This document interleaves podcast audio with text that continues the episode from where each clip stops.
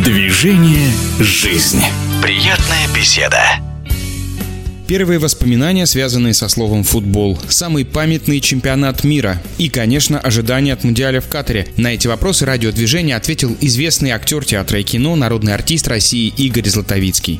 Первая встреча со словом «футбол» у меня была лет в 5-6, я не помню. А, а может быть и поменьше, потому что папа меня подбрасывал. Это был город Ташкент, я был на матче Пахтакора с кем-то, конечно же, я не помню. Но вот это подбрасывание помню прямо как сейчас, несмотря на то, что прошло очень много лет, и с тех пор вот футбол, э, как-то мне это буква сочетания запомнилась. Самый главный чемпионат мира для меня – это в Москве. Потому что на других чемпионатах, на матчах я не был, а на этом я был на самых прекрасных матчах, особенно Испания-Россия. И я очень сильно выпил и думал, что кошка съела мою руку ночью. Оказывается, нет, не съела. Рука осталась жива. Это был прекрасный чемпионат и прекрасно организован. И замечательная была атмосфера мира, такого благополучия, чего сейчас очень не хватает. Буду болеть я, конечно же, за прекрасный футбол, как не банально это звучит. И надеюсь, что кто-то выстрелит из новеньких. Вот э, мне кажется, что очень